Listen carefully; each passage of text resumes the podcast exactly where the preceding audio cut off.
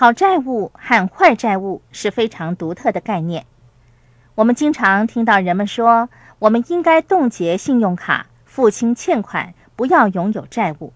那绝对是可行的，确保你不会拥有任何债务。如果你追求的是安全稳健的财务目标，那么以上几项都是适合你的做法。我们曾经讨论过安全、舒适和富有三种计划。让我告诉你，富人也拥有债务，他们懂得如何运用债务。富人称债务为杠杆作用，也就是他们变得更富有的方法。他们运用好债务来购买资产。另外一个术语是利用他人的金钱。你需要学会利用他人的金钱来投资。他们不会花一万美元来购买音响器材这一类贬值的资产，他们购买的是一栋升值的建筑物。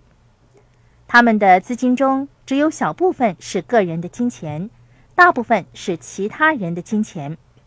同时，他们得到了这栋建筑物所衍生的现金流，这就是好的债务。让我引用之前曾经举出过的一个例子。他们支付了一万美元的定金，并且向银行申请贷款。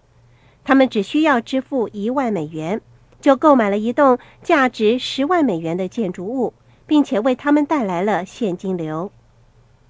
这栋建筑物不但给他们带来了现金流，还会不断的升值，是一项真正的资产。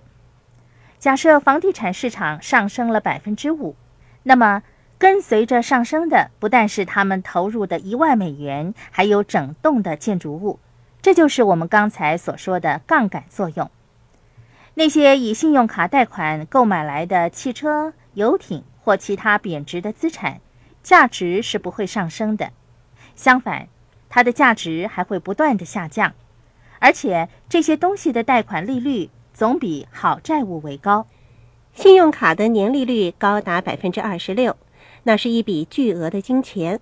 刚才戴安说过，一笔一万美元的信用贷款，按百分之十八的年利率计算，你需要花二十四年的时间才可以清还所有的债务。